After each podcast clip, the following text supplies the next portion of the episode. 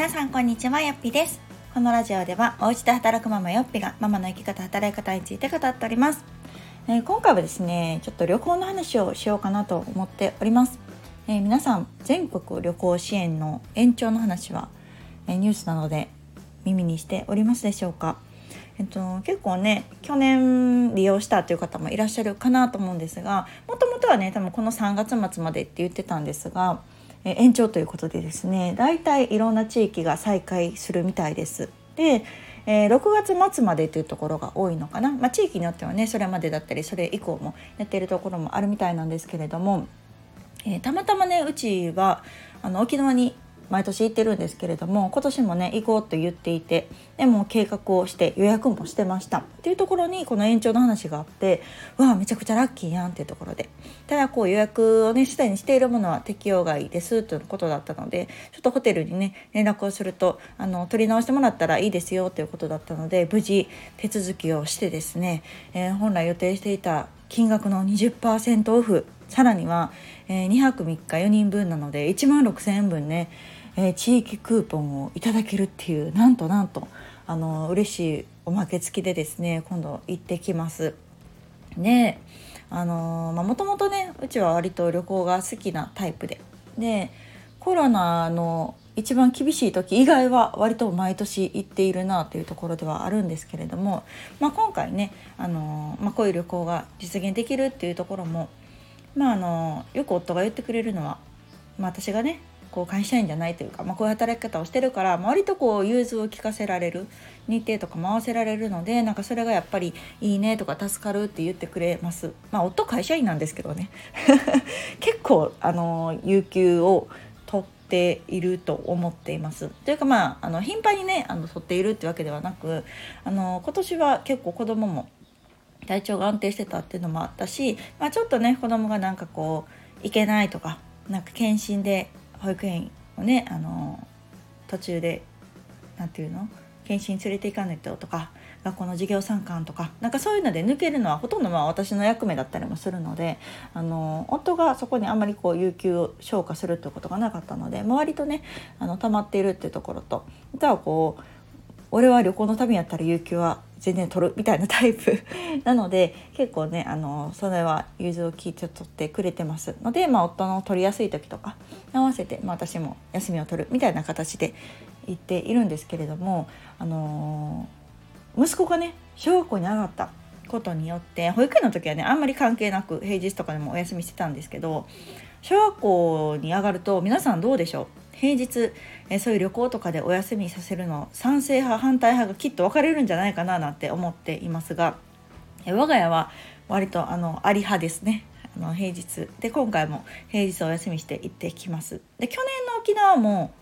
そうだったかな。あ違うわ。去年は春休み中に行ったんだ。なので小学校休むっていうことはなかったんだけどでもあの沖縄じゃない和歌山旅行も行ったんですけど和歌山旅行休みましたね。そう平日だったので。そうなので割とこう旅行に行くからって言って学校に休むっていうのはうちは夫も私もまああり派なんじゃないかなと思っています。ので今回もお休みをするんですけれども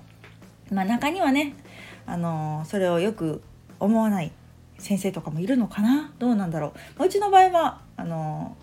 この間ね和歌山旅行行く時も別に先生は何も言うこともなくだったんですけれども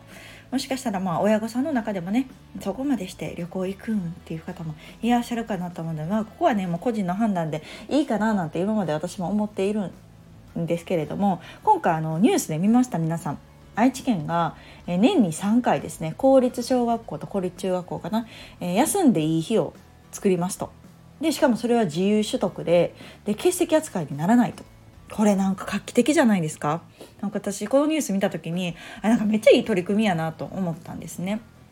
であの少し前、ま、私らの幼少期とかってやっぱ皆勤賞がよしとしてたじゃないですか。皆勤賞の表彰とかなかったですか？なんか。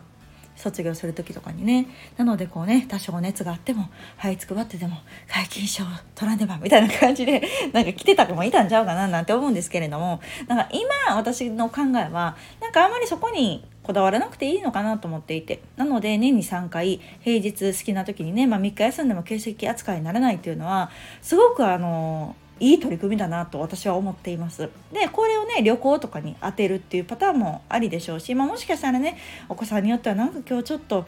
うんどうしても行けないみたいな日とかね、うん、気持ち的にちょっとこうパンクしそうな時期とかなんかありそうじゃないですか。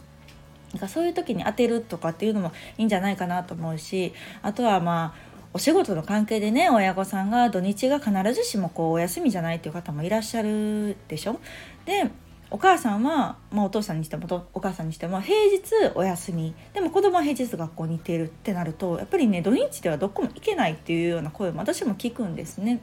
であれば、まあえー、平日お母さんお父さんがお休みの時に、まあ、子供もね小学校お休みして、えー、旅行に行くなんていうのも私はいいんじゃないかななんて思っております。ね、特にねこのコロナだったりインフルエンザだったりで強制的にこの1週間とか10日とかを行けない期間っていうのがまあわりかし多かったじゃないですか。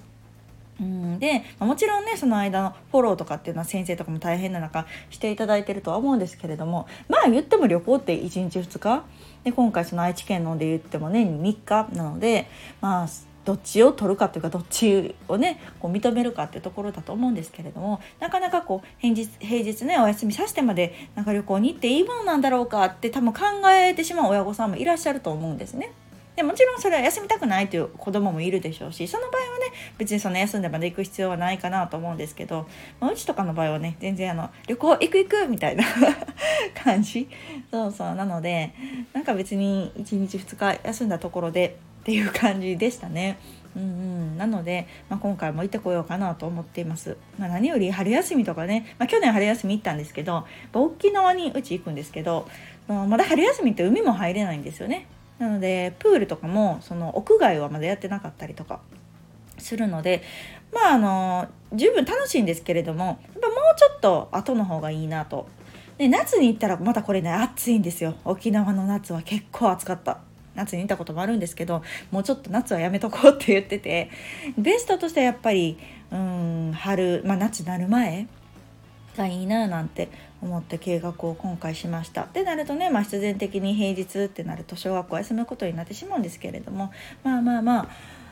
あうんどっちを取るか平日のね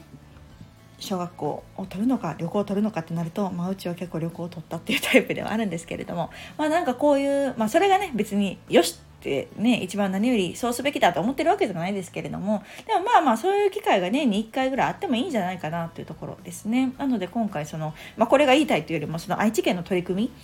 っていうのをその県として出すっていうのはあなんかすごくいいなと思いました。なんかこう常識にとらわれ過ぎてる部分も、うん、あると思うしなんかその愛知県の提案としてはまあ家族でどっか行くとかねなんかそんな時間も大事なんじゃないかと。週5がっつりね毎日学校でっていうのも、まあ、普段してますしそうそれはそれであの大事なんだけれどもまああのもうちょっと余白を持つというかね、うん、別にその年に3日年に3日間絶対休まないといけないわけでもないし。そう別に取りたい人が、まあ、取れるっていうシステム制度っていうのを一応作りますよっていうアナウンスなので、まあ、使いたい人は使ってねぐらいな感じだと思うんですね。なのでまあなんかそういう余白があるってすごくこううん心がちょっとだけ軽くなるんじゃないかなとうん、遠慮していて今まで旅行に行けなかった親御さんもそうだし、まあ、旅行だけじゃなくてねちょっとこう気持ち的に今日はちょっともうどうしてもうん行くのがしんどいなっていうような日はちょっともう休もうかってなんか言ってあげやすくなるじゃないですか。ね、なんか何が何でもしんどかろうがそんなぐらいでみたいな。学校が仕事でしょみたいな感じでなんか送り出すと子供もねなんかこうどこかそういう時期とかも、うん、あると思うしなんかこう、うん、強制強制で行くよりもねなんかそういうのがあるってあすごくこの時代だなと思ったしこれいうのが他の地域でも広がってね来るのかななんて思うとちょっとこう私も堂々とねいける 今はちょっとこう気にしながら、ね、自分たちはまあいいと思ってるけど、まあ、先生はどう思ってるのかなとか学校はどう思ってるのかななんて思いながら撮ってるのでこれがね、うん、地域として、まあ、年に3日はいいですよって言ってくれれば、うん、堂々と先生にも「旅行行ってきます!」って言えるっていうところではすごくこう明るいニュースというか。うん、いいななんて思ったので今日はこんなお話をさせていただきました結構ねこの再開に伴ってやっぱり人気でっていうかまあお得すぎるのでね結構バババッとクーポン券20%オフクーポンとかも私は楽天トラベルで取ったんですけど楽天トラベルの場合はその20%オフクーポンをね事前に取得しないとダメっていうのがあったのでなんかそういうのとかもといろいろややこしいところはあるんですけれどもでもそれでね20%オフになったり地域クーポンね1万6000円分もらえると全然やりますっていう感じで私は無事手続きが終わりました。うん、なのでなんかねどうせ旅行に行くんだったらこういうちょっとこうお得な機会とかをね使うといいんじゃないかななんて思って今日はこんな話をしてみました。ではまた次回の放送お楽しみに。さよなら。